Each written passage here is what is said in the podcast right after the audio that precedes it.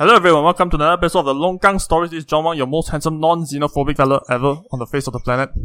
And today we have a very special episode. It's not the usual Longkang Kiddies, it's a Longkang Stories are very, very different. So we have Angie, Hey. and we have Rindo from the Living It Up in the Lion City podcast. Hi everyone. I am an uh, Indian citizen living here in Singapore. I've been living here for the last nine years. Uh, I'm the host of the podcast Living It Up in Lion City, and uh, in this podcast, we generally talk about you know various things uh, in and around Singapore. You know stuff about culture, history, and all that. And uh, we try to look at it from the perspective of both, you know, using both the local and foreign perspective. That was generally the overarching intent, but at the end of the day, it's just like a bunch of random people talking into the mic. Isn't that all country- we are? Isn't that all we are? It We're is, just like talking people, right? Randomly. Okay, so That's much today, pitch. So today's episode will be about your latest podcast episode Mhm. on xenophobia. And as you all know, uh, xenophobia, right, is very, very serious. Before we get into all that, right, maybe let me just uh, define what xenophobia and racism means. Uh, and I'm reading this off uh, Merriam uh, Merriam-Webster.com. Xenophobia is fear and hatred of strangers or foreigners or of anything that is strange or foreign, whereas racism has a slightly broader range of meanings, including a belief that race is the primary determinant of human traits and capacities, and that racial differences produce an inherent superiority of a particular race. Something like that, basically. Um, and of course, uh, these two meanings are sufficiently different that a person can very easily be both racist and xenophobic. Do we all agree? I think functionally it's the same lah. They, they come from the same place, and I'm not so I'm not so um concerned about the Well, splitting think- of the hairs and all that lah. I think in this context, uh, and especially as we are talking to Rindo about his podcast uh, or about xenophobia, it, it matters because um, his podcast specifically specifically talks about how Singaporeans are quite you know xenophobic towards uh, Indians from India and Chinese people from China, right? Whereas we do have like local Indian populations and Chinese populations in Singapore, right? That we are generally not xenophobic against. We might be racist against them, however. Well, before I think before we get into that, right, maybe Rindo, you also just give a brief synopsis of the episode that in question. lor. Sure, sure. So I, I do want to talk about maybe the definition of racism a little bit, at least how I understand it. But okay, so let me just start with uh, talking about um, what the podcast series is about. So um, the ongoing podcast series uh, is about understanding xenophobia in Singapore, and the intent of the episode was just to try to understand the latent xenophobia and that sentiment which has been simmering in Singapore for the last 30 years. This has, you know, cropped up time and again and, you know, for the most part while it doesn't really show up in regular discourse or in in real life, uh, these sentiments exist and oftentimes small incidents tend to trigger a much larger conversation which often have a xenophobic bent. The issue that I've had with discussions about xenophobia has always been to the tune of, you know, xenophobia is always talked about, you know, with, with a very Western context. And I feel like there's not been much discussion about xenophobia within the Singaporean context. Well, I, um, well, as it turns out, there has been a lot of discussion around xenophobia in Singapore, which has mostly been lim- limited to um, academic circles. Yeah, by the way, I listened to your podcast and I, I actually really absolutely loved how you were not trying to pass judgment, even though like you probably encountered some xenophobia yourself. Thank you. But yeah, but I really appreciated how you were trying to delve into all the history behind it. And episode one was actually a really excellent starter if you want to delve into this because you gave like all the different time times in, in Singapore's history where from from how laws were passed and policies were passed to to bring you know foreigners into Singapore to work and how that has kind of um, snowballed into what it is today and how people are, are feeling about it, right? So that was that was awesome. Thank you. Thank you, Angie. I mean, it was a huge surprise for me too, honestly. And I'm sure like all of us kind of, we're all aware of this narrative that Singapore doesn't have like history and there's all these, you know, it's, it's kind of like sterile and all that stuff. But, you know, reading through the history and all those narratives, you know, that I got to read about just turned out to be like an amazing experience, even though the, the topic is a controversial one. So similarly, I think also like to say that it's it's definitely very empathetic towards the Singaporean point of view. You're not trying to like what the both of you have mentioned, pass judgment, and that I think at the end of the day, it's actually a very fair summation of the of the mood and the situation. But of course, the reason I brought you on board is not to lavish you lavish you with praise, lah. Of course, Damn it! yeah. Oh I man, thought I Oh, could man. get away with it. So I will lavish all the praise. Yeah. So the first thing I want to discuss is throughout your whole podcast, right? What I notice is that there's a lot of talk of empathy, but I think that's the real problem, right? That's the real issue is that the the lack of empathy is not a cause, nor the increase of empathy is not a solution to the to the problem because the the problem isn't that I don't I don't understand your situation. The problem is that Singaporeans and foreigners are functionally competing for the same thing. Agreed, agreed. But I would I would disagree with you with the notion that you know empathy is not the lack of empathy is a problem and that empathy is not a solution because the essential idea, the essential concept of xenophobia is that there is a fear, resentment slash anger, uh, and essentially lack of concern towards an other. Wouldn't that be construed as empathy at its core, or lack of it? Singapore is already uh, is very scarce in terms of everything, right? We don't have any natural resources, land, jobs. All this is they're they're very hotly contested all the time as it is. Yeah. And that for the government to enact, you know, their their kind of uh, vision of this globalized uh, society or whatever, right? And bringing in com- uh, bringing in further competition, and sometimes at the at the cost of our own citizen. I think that's where the the problem comes from. I think the the issue with empathy, right? I'm sure we can empathize with a lot of different situations. I think humans are incredibly capable of empathy. So I will give an example would be you can empathize with a serial killer. Maybe this fella he was raped when he was young or what, correct? No? But that doesn't mean right you empathize with him doesn't mean you don't want him to be put to death after being convicted for killing people. Okay, And- I'm uh, yeah, Yeah. So my my point is that even though I can empathize with the foreigners living in Singapore, they they too want the same thing I do. They want to create a life.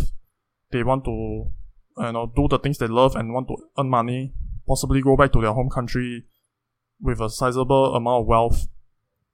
Maybe find love in Singapore or whatever.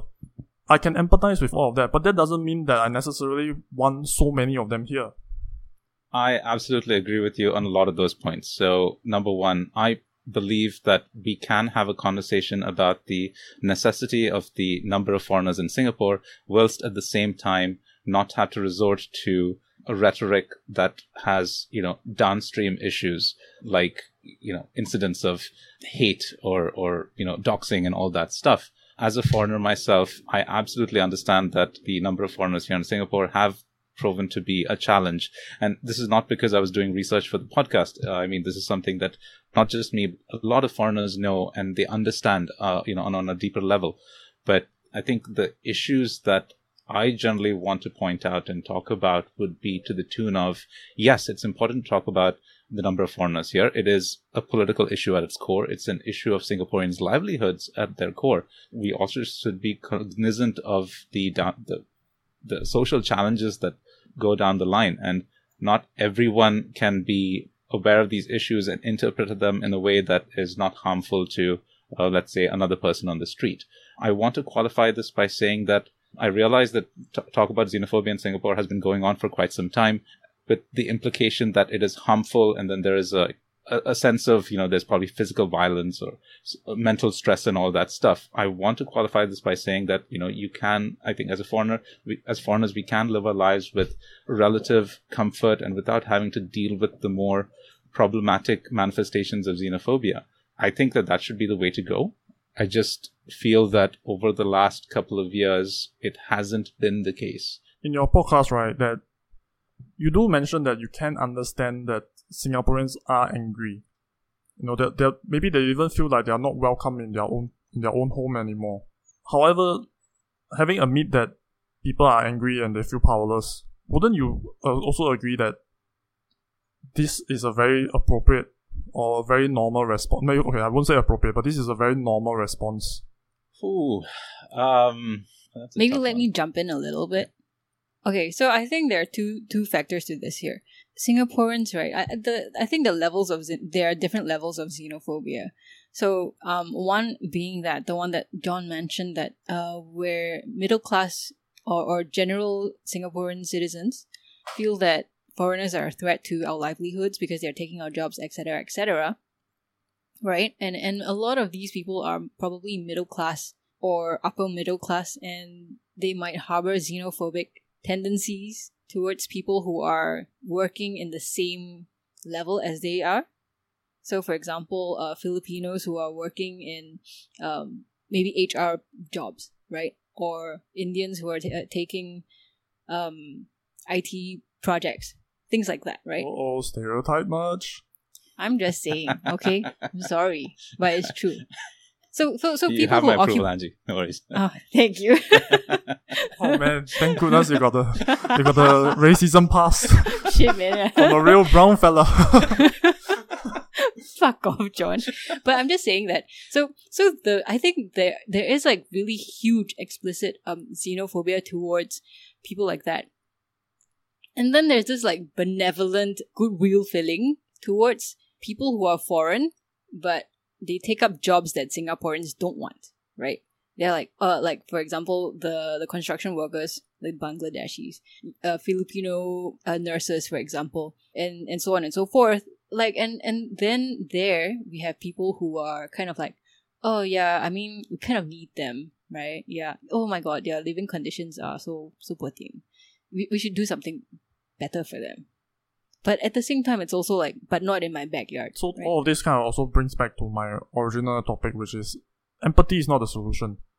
Which is to say that okay, I can empathize with the foreign workers, but at the at the end of the day, if there's no meaningful action done, then what the fa- what the hell is the point? So no, but going back to that, I would also say that what Rindo mentioned that it is a political matter is a really important point because at the end of the day, the government sets the policies for the number of people who can come into Singapore, and what Singaporeans are really angry about, I think, is not that the is not the fact that people want to come here and then like earn a good living and better their lives, but the fact that we have no control over how many people come in. So this kind of anger is actually really, I feel, misplaced political anger, uh, and and helplessness lah. Basically, they, they that they feel uh that they can't stop all this from happening.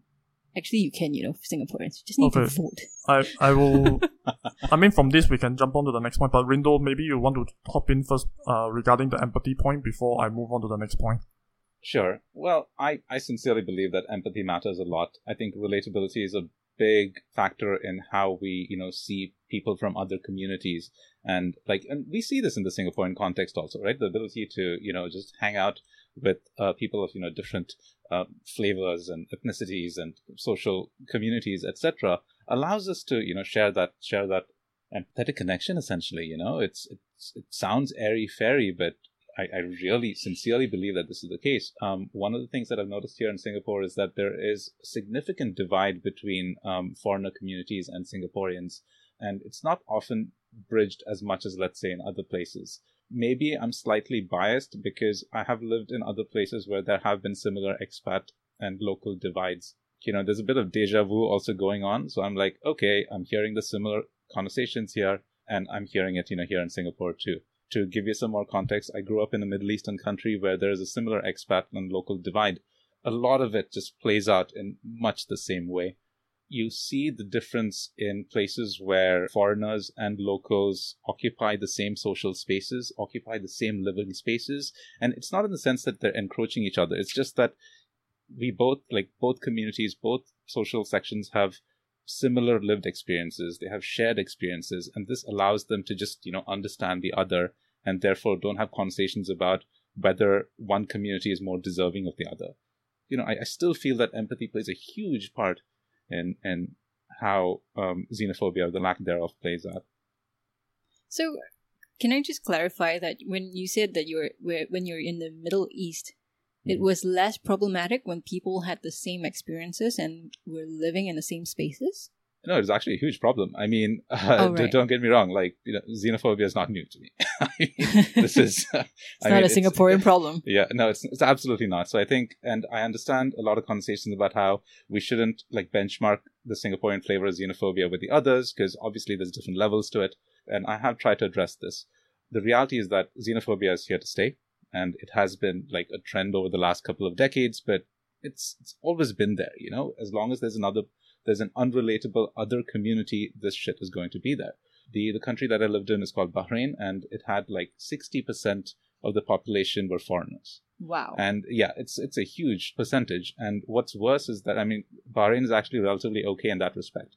Other Middle Eastern countries like the United, uh, the UAE, um, has like eighty percent are foreigner. The dynamic plays slightly differently in the UAE because the twenty percent of locals are actually so they're called Emirati. They get a lot of privileges. They get a lot Yeah. of you know government benefits, and so they're kind of like top of the hierarchy, so to speak.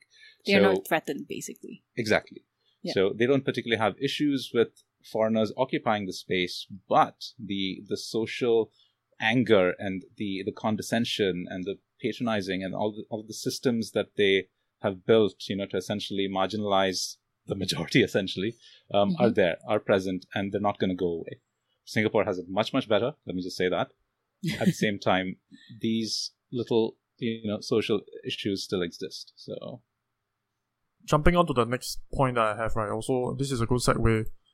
A lot of the anger that comes from this type of, from this particular issue, lah, from uh, xenophobia, is also the lack, the the unwillingness or the lack of assimilation, uh, from the from the expat or from the foreign community. Wouldn't you agree? I hate to say this, John, but uh, yes, yes, I do agree with you. I think not enough incentive for assimilation here. Don't get me wrong. I like most of my friends, you know, like my foreigner friends, we all we all like you know are here. We are part of you know the society and all that, and there is an understanding that you know we have to understand local systems and all that stuff. But as with a lot of countries which have these local expat divides, it is extremely easy to stay within your bubble. It's extremely easy to not deal with people outside of you know uh, your your culture or your uh, socioeconomic status even.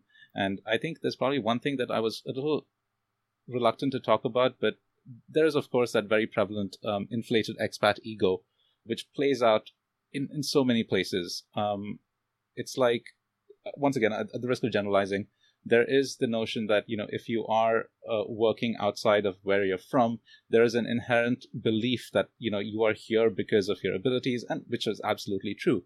Uh, but then this plays out such that we are here because of abilities that weren't locally available.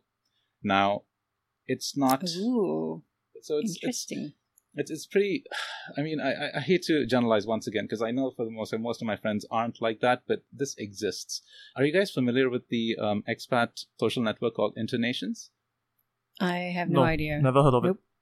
Okay.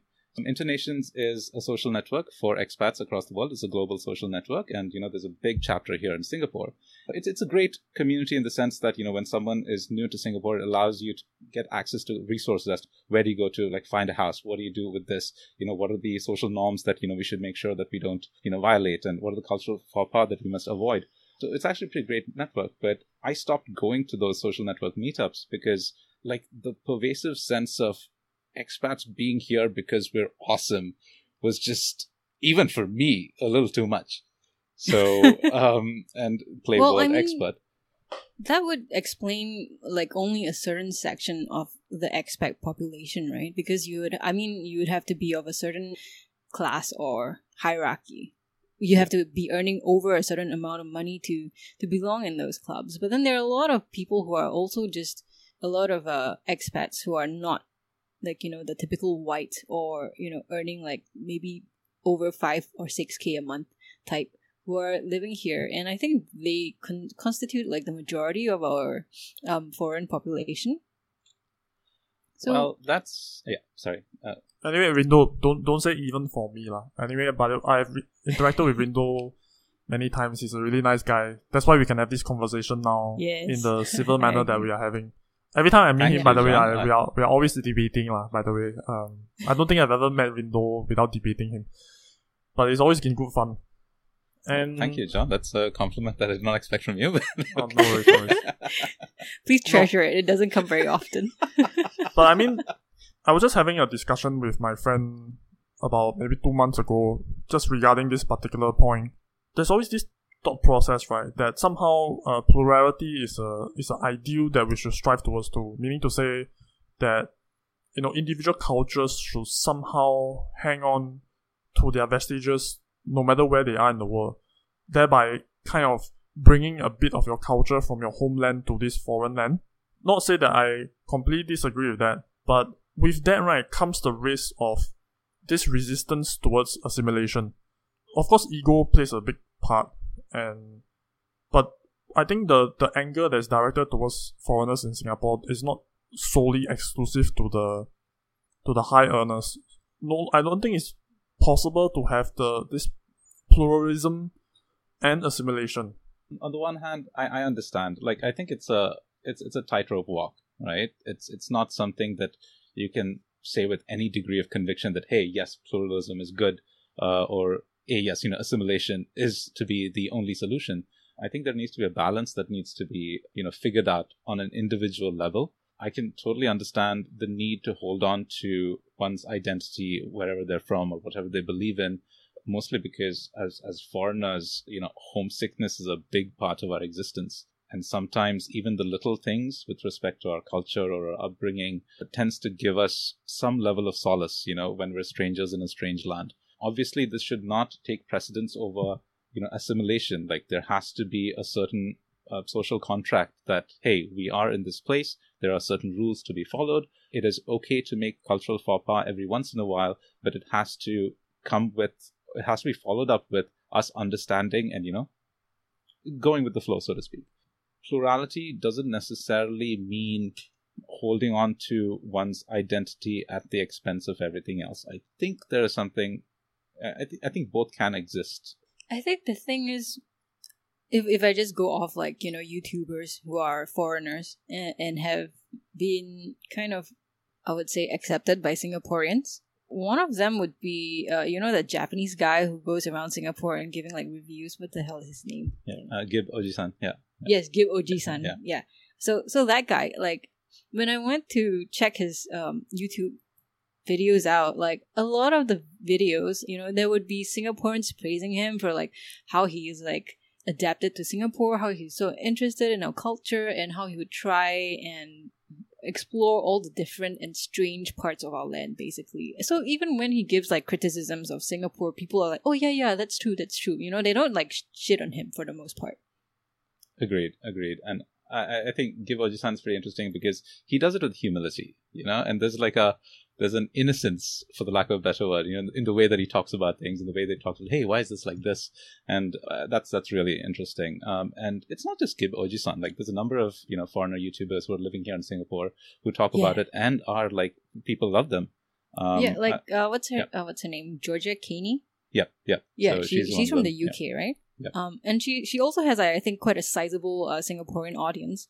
And I think at the end of it, it, it if you show like a interest and, and willingness to adapt and, and to live here and kind of blend in, I think Singaporeans are generally okay.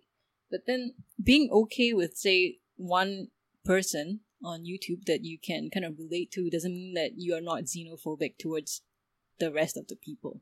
actually this conversation also kind of broadened my horizon a little bit in terms of okay i've been looking at it just a kind of xy axis right meaning to say there is uh, polarity and uh, assimilation but i think there's a there's a there's a z there's a z axis to the whole to the whole factor that kind of overarcs everything which is Oh your my god, ego it's right three dimensional now. yeah it's fucking 3d man. layers. Should we, layers should we Layers. add a fourth dimension? Yeah, but yeah, the the ego portion of it actually also plays a big role in terms of. I mean, if you're just generally an asshole, right, and then you you kind of compound with the fact that you are a foreigner who's unwilling to assimilate, and you kind of just like shit all over everyone. Then fucking nobody's gonna take you seriously, yeah. I mean, everybody's gonna sh- every like the first thing that people are gonna attack you for is your foreign status. Absolutely, and it's like you know the the the foreign identity is the easiest one. It's the easiest target, so they go for that. Um, there was one incident that came to mind. I think it was 2011. It, it was like around the time that I first arrived. Um, so there was this uh, expat lady who was like venting on Facebook, demanding why she, as a foreigner, wasn't able to ballot for NDP tickets and oh, what? for for the National Day Parade. So that like, actually you know, happened? Wow. yeah, this is like uh, I, I forget Huh. her name. What then happened was people were like, oh no, you know, it's like this is for Singaporeans and stuff. And then, well, you know, that was a fairly okay explanation. But then she went on a rant saying that why is it only for Singaporeans? Why is this happening? Like I'm an expat here. I was brought here because you guys can't, you know, do the job, and that's why I was brought here. And so, you know, all the blah, blah, and all Oh. that stuff. And then that just went fucking, it went wild. Like Wow. people just went batshit insane on this lady. and you But know, okay, okay, keeping in, in mind that this is 2011 and then like, you know, we were not so internet savvy back then. You know, people said all kinds of crazy shit. Yeah, but I mean that's that's uh, that that's does really happen. bad. Yeah, I Yeah. mean she was obviously you know being condescending, and so of course Yeah. when someone is condescending on the internet, that's that's just like she just Mhm. like you know drew a bullseye on her forehead, right? Yeah, I can't I can't believe I I don't know about this at all. Damn. I think I heard of it. Now we can't. Now let's take the ego portion and flip it over to the other side, which is the Singaporean side, lah. And of course, naturally, I think, I think for me, lah, as a Singaporean, I can safely say, by and large, we are quite a disagreeable group, and that we are also quite egotistical. oh my god. Um, Speak for yourself, John. no, no, no, no. I, I firmly put you in that camp, Angie. You are, you are right there, fucking right there. You are the queen of that camp. But, of course, that being said, right, one of the topics that you raised up was the Singapore exceptionalism kind of mentality that we have. Once again, right, I don't particularly um, see that as as an immoral or a, or a wrong stance to have. Well, it depends on how you how you think about it, right? Like so so for for example, if you have this in, inherent sense of superiority just because you're a Singaporean and you live in a first world country, and then and then from there you have the mentality that okay, anyone not from a first world country, for example, maybe if they come from a third world country, they are automatically going to be I don't know dirty or unhygienic or you know uncultural or you know all, all those whatevers. Uh, then that is problematic, don't you think? So Singaporean exceptionalism was an interesting term that was thrown around, you know, quite recently and stuff like that, and it kind of resonated with me simply because there was a comparison made with what Tommy Koh generally says. And I just want to say this like, I, I respect Tommy Koh for what he says uh, generally, but that whole, you know, Singapore is a first world country with a third world people, it just, just sounds so, yeah, I, I just don't like how that's being, uh, you know, pushed across. I, I understand the criticism that he is trying to make this a call to action for people to be more gracious and you know rise up above the pettiness that you know we're seeing in society today. But like there's that implication that third world people are by definition uncivilized or socially ir- irresponsible. And so the moral implication to what is essentially an economic pedestal just does not sit well with me.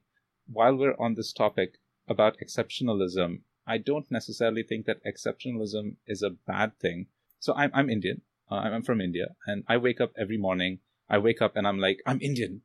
I'm from India. I'm I'm from the best country in the world.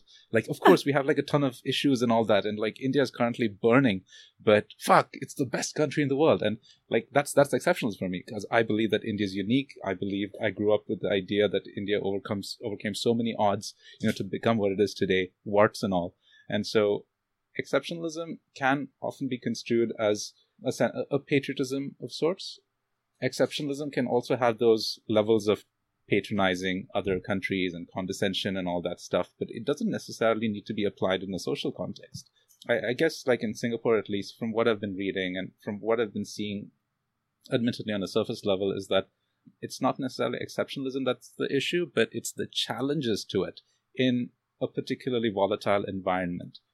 I, I, think we've all noticed that you know these sentiments generally arise in times of economic or social crises, when the, the global financial crisis and you know stuff like that. When these things happen, that's when all these sentiments you know just um, froth to the surface, and then that's what we're seeing. Of course, I'm not saying that you're saying is wrong, and I don't think you portray it as such. It it kind of just, to me, it's just a mirror, lor. We're just kind of that's why I say I don't think empathy is or lack of empathy is is the cause of it. Essentially, we are just kind of mirror images of each other in terms of people who are unwilling to ass- assimilate and people who are extremely patriotic of Singapore. And this this kind of opposing ideology, right? Whenever they whenever they clash in the middle, that that's that's when a lot of ugliness happens. And I think we just kind of need to give space for that. Meaning to say that it, I don't necessarily think that it's xenophobic. Sometimes people are just angry. Like you said, they froth at the mouth whenever kind of global uh, issues happen. It could be economic, it could be pandemic, whatever. But that's when you feel the sense of powerlessness and you feel like, okay, I have I have to lash out. I can't lash out at my government, kind of nothing gets done. Then I just go on the internet and I just lash out at the nearest minority community or whatever. But that is not to say that that's not to say that the minority community cannot la- cannot lash back, right? This happens a lot. I mean, we it, it's kind of it, it almost become like banter at some point. You see, it's just this back and forth. I, I just I just don't necessarily see it as xenophobia. Yes, I, I think there's a one thing that you mentioned which I, I really resonated with, which is that you know we have to give space for these this banter that will often happen, you know, uh, du- uh, in these rifts. At the same time, a lot of people do not understand this. This is kind of the reason why I wanted to cover xenophobia in Singapore in the first place. Xenophobia is generally talked about, you know, as, as a as a moral value. Every time you know when something when some ugly shit happens, and generally if it's between a local and foreigner, regardless of where they are, it's like there are people from either side of the camp saying that, oh fuck, you know, Singaporeans are xenophobic. End of story. You know, that's it. So and then any solution or any discussion or, or discourse around that is often like just stop being xenophobic. And and I I read these articles which are generally hot takes, and I'm like, what what what ne- what next? You know, like what's what's going Just on here? stop being xenophobic, yo. Yeah, and I'm like, Just okay, tell me how. Right? It also points to a larger issue that a lot of foreigners here in Singapore are often not aware of local issues.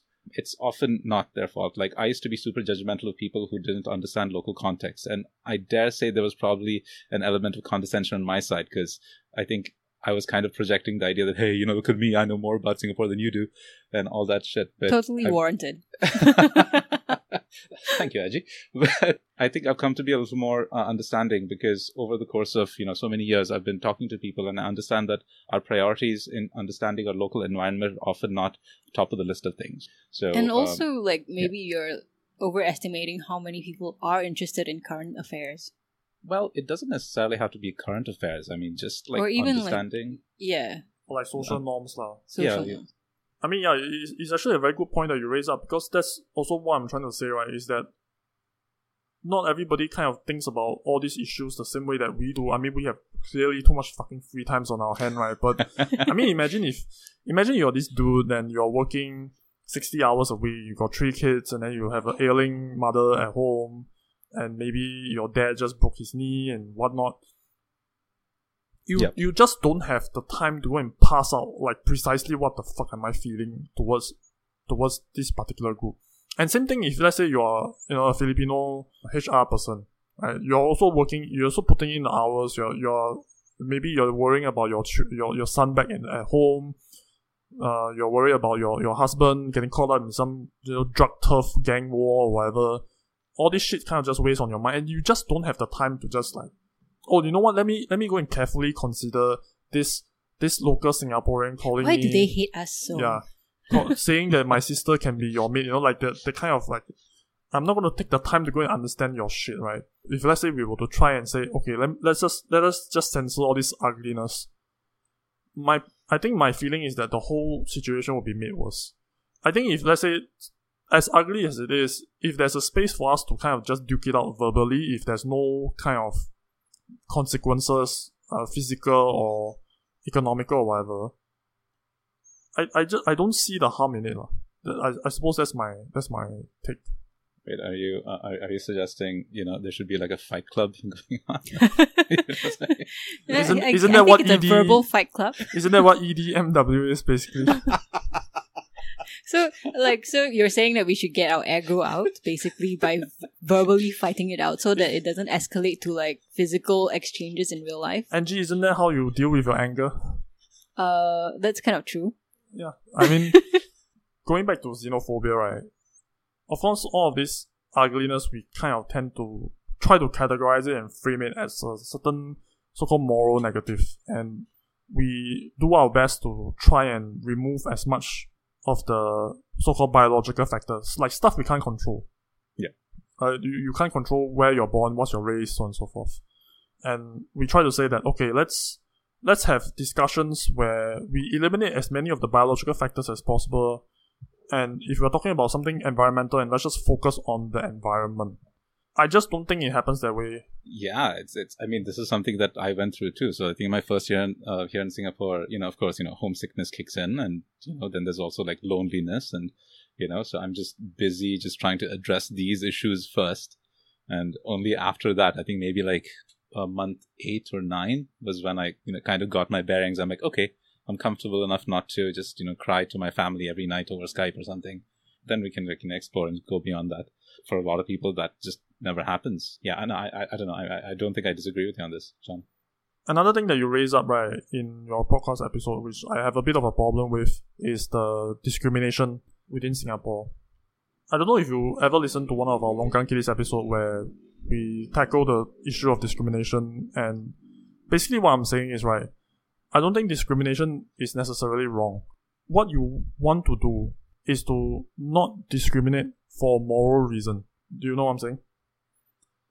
Hmm. Okay, so this is actually one of the few topics that I actually feel very, very strongly about. Mm-hmm. Um, Ooh, wonderful. it's uh, uh, this is it. It depends on what kind of discrimination we're talking about, right? Like I, we we need to separate a couple of issues here.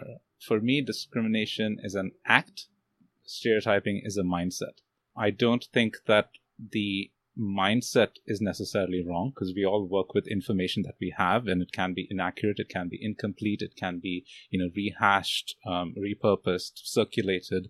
But the act of doing something built on top of these stereotypes is what results in discrimination. This still happens. It's unconscious it's, it's it can be systemic and these are all things that we may not even be aware of.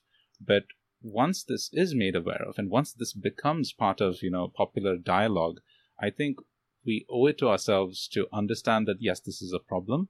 And it's like it's not an easy thing to address right? I mean we're all lazy inherently. And i'm like i would rather not deal with it and just go with pre-existing stereotypes or prejudices that i have.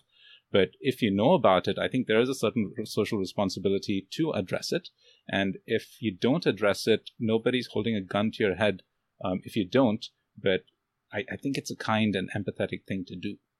So um, one of the examples that you brought up in your podcast, I think it was the second part of the podcast, if I'm not wrong, is the fact that you know in Singapore it's very common for landlords or homeowners to discriminate yeah. when they're renting their apartments or or rooms to foreigners. Like sometimes yeah. they will say no Indians or no Chinese people or or you know uh, only white collar workers, stuff like that. Yep. So that's that's institutional. I mean, that's actually something, and you know, a lot of this is not just third hand reading right now. These are some things, and uh, this is something that I personally experience. I try to like move past it, and I understand that there are social issues behind why things are the way they are, but that doesn't make me any happier about it. And it is, in my opinion, an objective problem. This is not something that is just that affects Indian foreigners or expat or you know expats of a certain community. This does affect expats as a whole, there are certain prejudices that are then applied, often incorrectly, and this becomes an issue. I guess the issue, the problem that I have with what's happening in Singapore is that there's there's two aspects to it. Number one, legislation is a bit problematic. There isn't any uh, anti-discrimination laws with respect to renting, which is surprising considering that Malaysia is drafting one already. In Singapore, that isn't the case because like Singapore has what the, the highest home ownership in the in the world, I think, right? Yeah. Um, and uh, kind yeah. of okay. Oh, where that's else? like another can of worms. yeah, let's not go there. yeah, But, it's okay. kind of it's kind of like ownership, but not really. So I think Uh-huh. the the way I see it, right? Okay, let's just say for example, now I have this rental apartment, and I say no single males allowed. Okay, is that discrimination?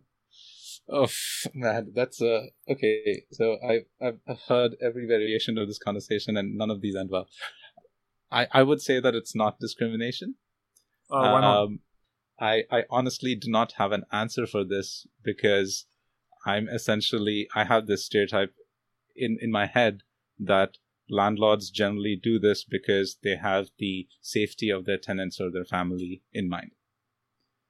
So, So there is a When- moral reason for it, lah. Correct. yeah, yeah, and yes, it is stereotyping. Yes, it is discrimination on on lines of gender. Um, and I personally, I would put that on a better standing than uh, discrimination with respect to ethnic origin or religion. It is discrimination, but it's not something that I'm particularly against, which is very hypocritical. Yeah. hypocritical. So my I suppose my point being, discrimination in is in and of itself is not necessarily a bad thing. We do it all the time. We we just discriminate, and we don't even know that we're discriminating. And of course, once again, right, I'll- going back to my point earlier, I would prefer it if we don't talk about race. I would prefer it if we don't discriminate based on race because that's something you can't control. But at the same time, even immutable traits, right? Given certain circumstances, I also can come up with examples that discrimination would be perfectly okay. And in that kind of sense, right, it, it just becomes this can of worms again, where if you were to try and legislate for it, right, and then people just would just come up with all sorts of like stupid fucking nonsense, or they will obscure the rules so that you are not completely sure uh, what you are getting yourself into, so they can have a last minute excuse. You think about it another way. If this fella hates Indians so much, right, do you really want to stay in his house? Whew, uh, that's okay. So that's the thumb rule that we generally use. So it's like so generally. So what I do is that uh, when I have to like move homes or have to like look for a place, for example. Uh, so one of the things that I do, which is an awesome thing, is one of the websites called 99.co. Uh, they have a filter called All Races Welcome. It has since changed to diversity friendly now, which unfortunately has narrowed the uh, number of apartments up for uh, rent. But uh, yeah, so essentially, so that's the first level of you know just maximizing my chances of renting an apartment, right? So we have that, so that's good. And even within that space, there are these issues. And yes, John, you're absolutely right. So if there is any inkling towards the fact that a landlord is has any sort of prejudice that will negatively affect my quality of life, if, if the dude has prejudices that he expresses on social media or whatever it is, hey man, you do you. But if it has the chance or the possibility of affecting my quality of life living in his apartment or her apartment, avoid it completely. That's that's a that's a choice that I make. I'd be like, nope, I don't want to deal with this. But that doesn't address the underlying issue, which is that this thing exists. And I the, the other reason why I really really want to talk about this is because this has not been talked about a lot for the longest time. Maybe a, a personal background. Uh, when I first moved to Singapore in 2011, all of the expat resources didn't talk about this at all. Uh, and the reason is extremely simple. All of the expat resources were primarily Western, who, as a rule, generally don't face these kinds of discrimination issues, at least in Singapore. There I was, you know, having read about Singapore before moving here, and I, I come in here and I'm like, oh, wait, but nobody told me about this.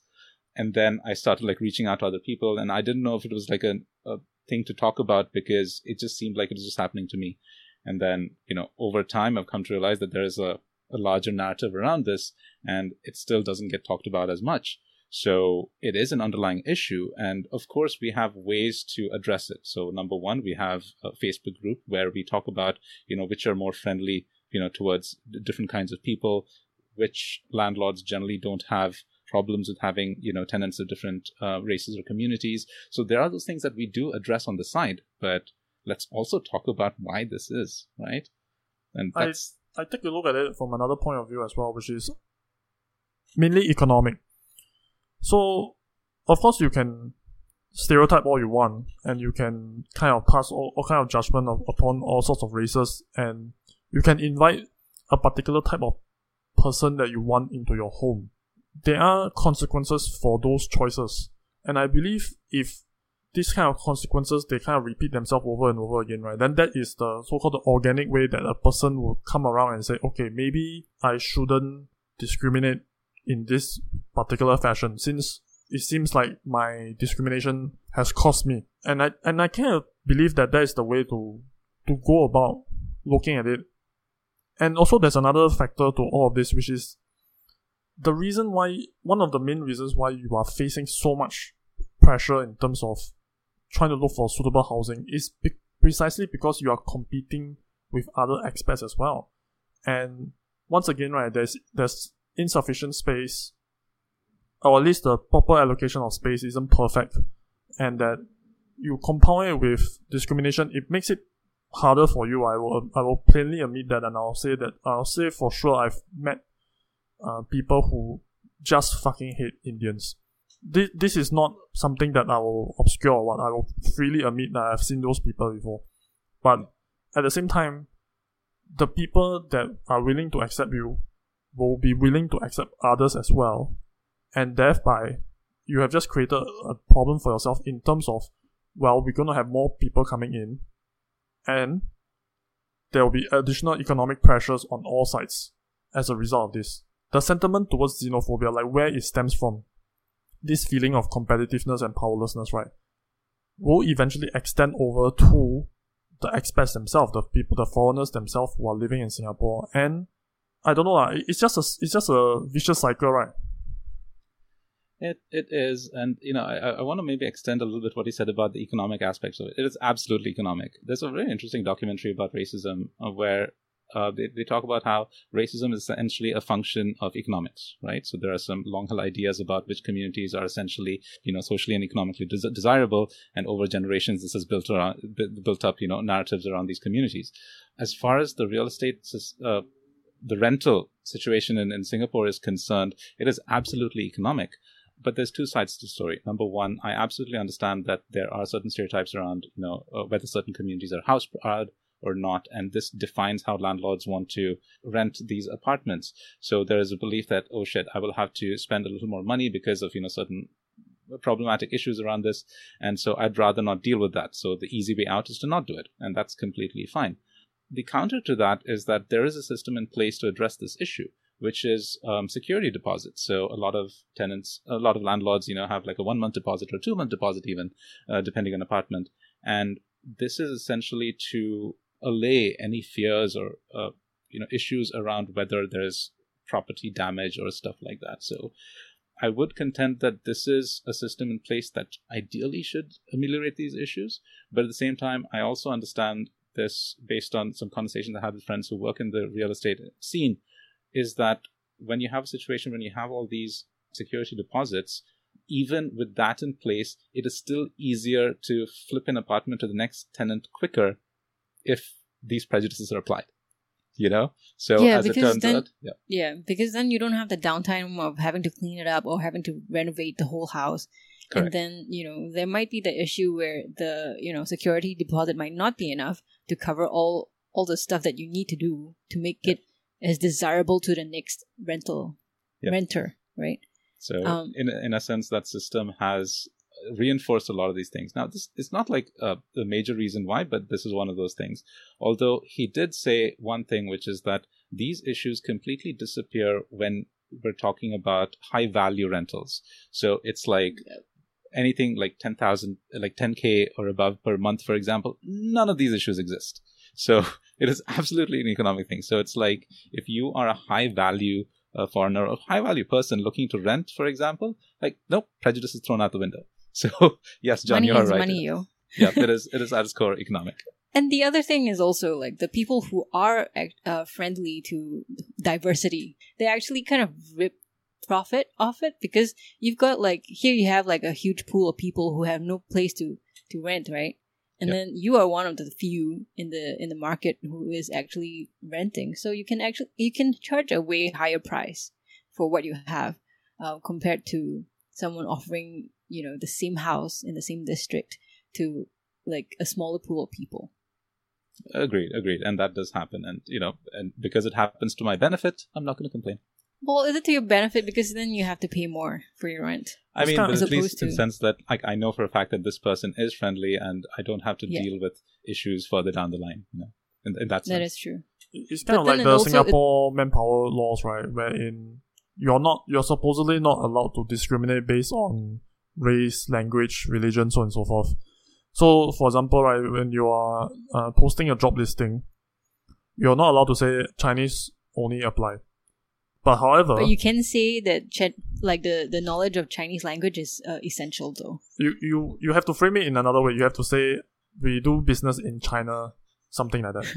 Yeah. They you have to frame. So the the I think the reason why I think legislation will just make it worse, right, is that it will really. I mean, now there's a system in place, and people kind of know where the incentives of the system is, and that there will always be people that pops up to try and capitalize on some gap in the market. One, I mean, you may not be able to find it immediately, but certainly, like what Angie said, you know, so-called pro-diversity people can usually find ways to earn money from this kind of this lack of uh, supply or or lack of demand.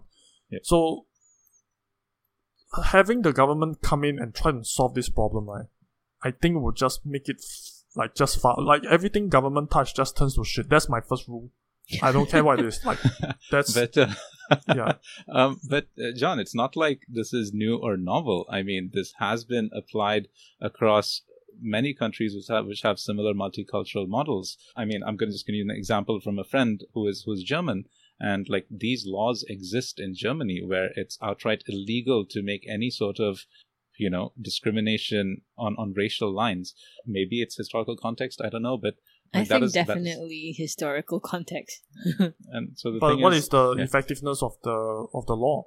So the thing is, yes, these things do happen, but at least there is an implicit understanding that okay, this is not supposed to happen. So it just sieves out the people who are kind of on the fence about things, and they'd be like, yeah, you know, I'll just stick on the side of the law. And then there's always going to be those assholes who's still going to be like, yeah, fuck that shit. I'm gonna still not rent this to that person. Yeah, plus there is also like legal recourse for people who have been discriminated. So, you know, Yep. um yes. if you can prove it, like you can be like, hey, you know, you're supposed to rent this to me because the only reason you're not renting it to me is because I am, let's say, Indian, right? Yep. So you can bring this to law and then have them solve that.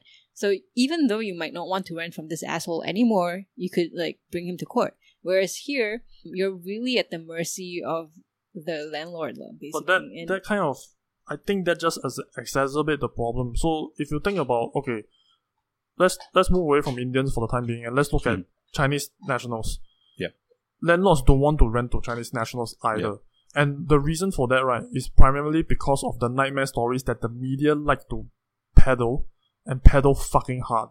So they, they love all these Chinese nationals. They just like, you, oh, you know, you, you shit in my washing machine and you put like rotten chicken down my sink and, and you do all sort of nasty shit to my house, right? And then they just Wait, wait, plaster did it you just say someone shit in the washing machine? or something. Yeah, yeah, yeah. Some, this happened, right? What? Well, maybe not shit in it, lah, but they put something inside. Yeah. Ew. I, no, I'm not joking. By the way, this this is real, and that in turn created this image for the nation, the Chinese nationals in Singapore, and the for the landlords who are discriminatory already. This just serves as a as a further justification for their discrimination. And if you were to put into place, right, a system where okay, I'm I'm gonna sue the shit out of this guy and get some kind of compensation. Now the landlords, right? They, this will be picked up by the media, you know, the first landmark case or whatever. And then now the the the landlords, their their immediate feeling is, oh shit, I better not rent it to another Indian fella, otherwise I'm gonna get sh- the shit sued out of me. Nobody fully understands what the law entails and what legal terms such as like damages or what are, what is what is legal term for discrimination, so on and so forth. Like nobody, they, they kind of have their own understanding of it, but it's not the legal definition of it. And all of this will just create, I think, more problems.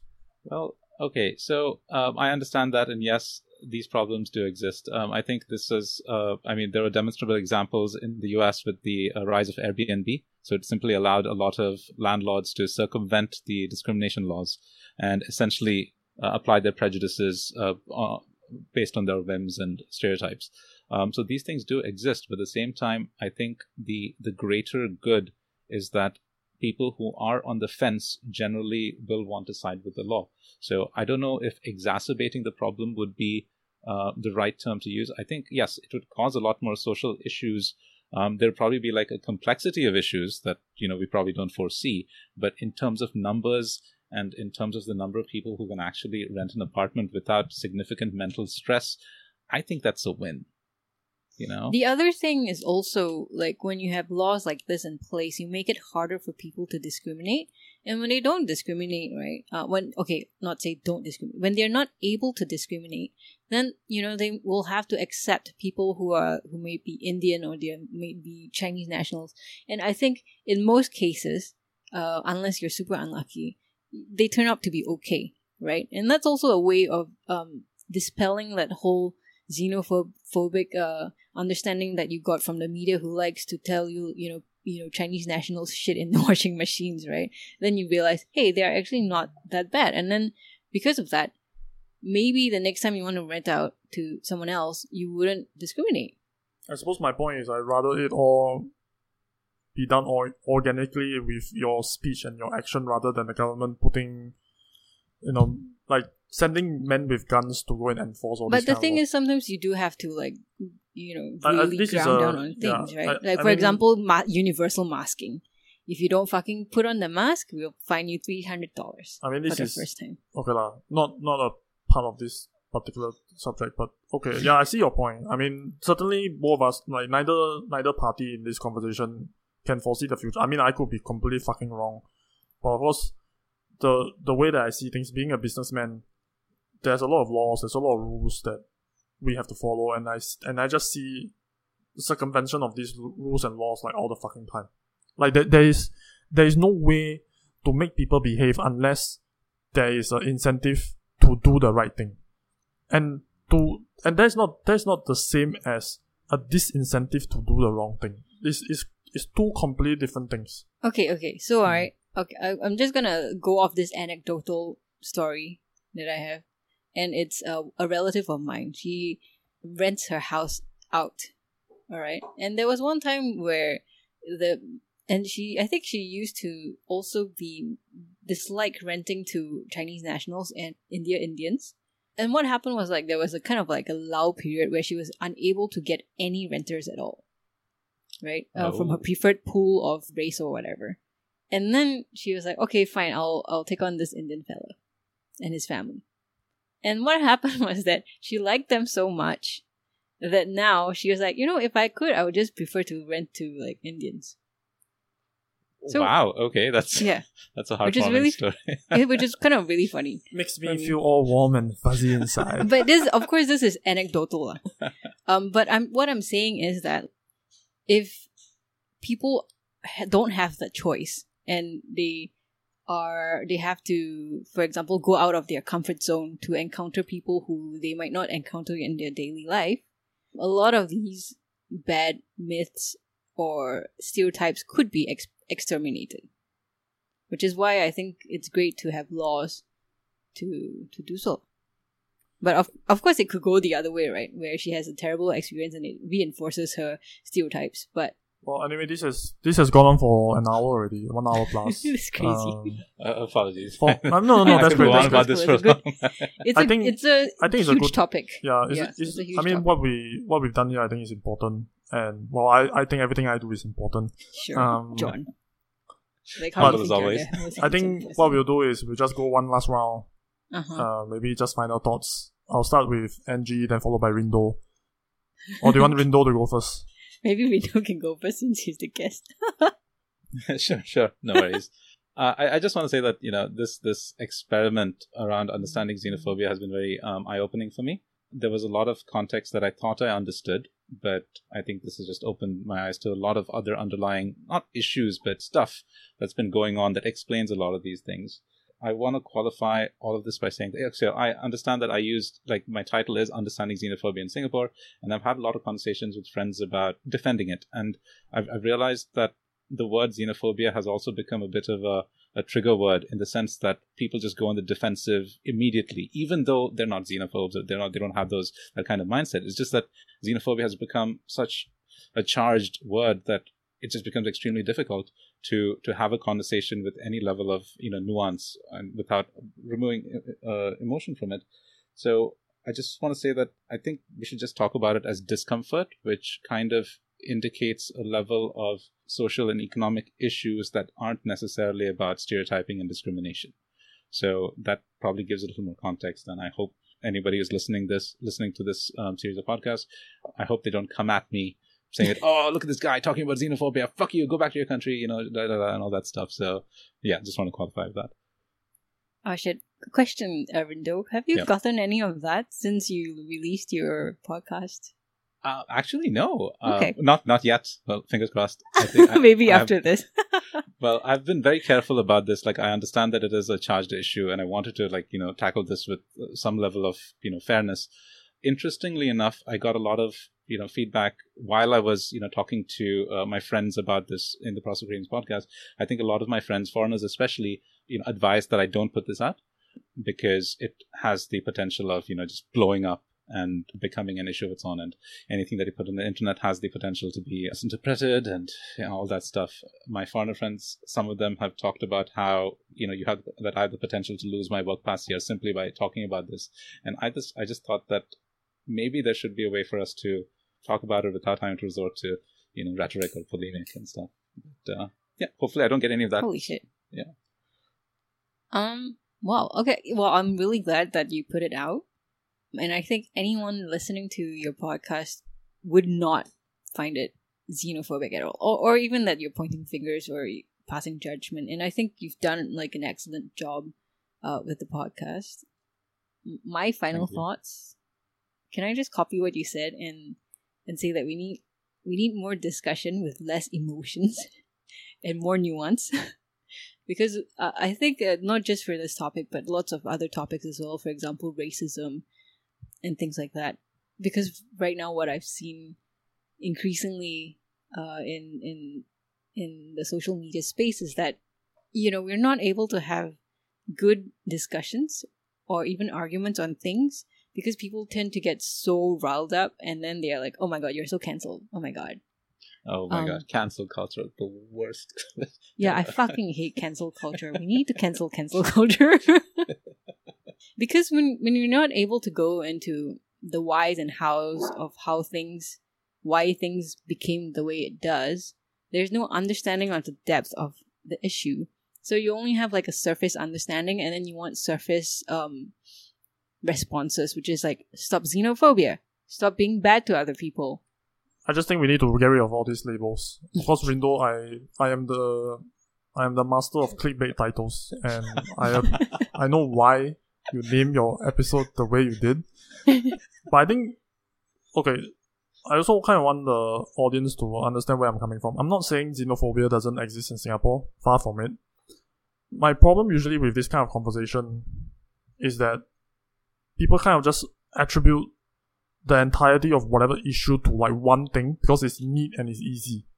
Why I invited you on to quote unquote criticize your episode for some particular segment is because I think there there are alternative explanations for some of the things that happen that doesn't involve race or discrimination or xenophobia.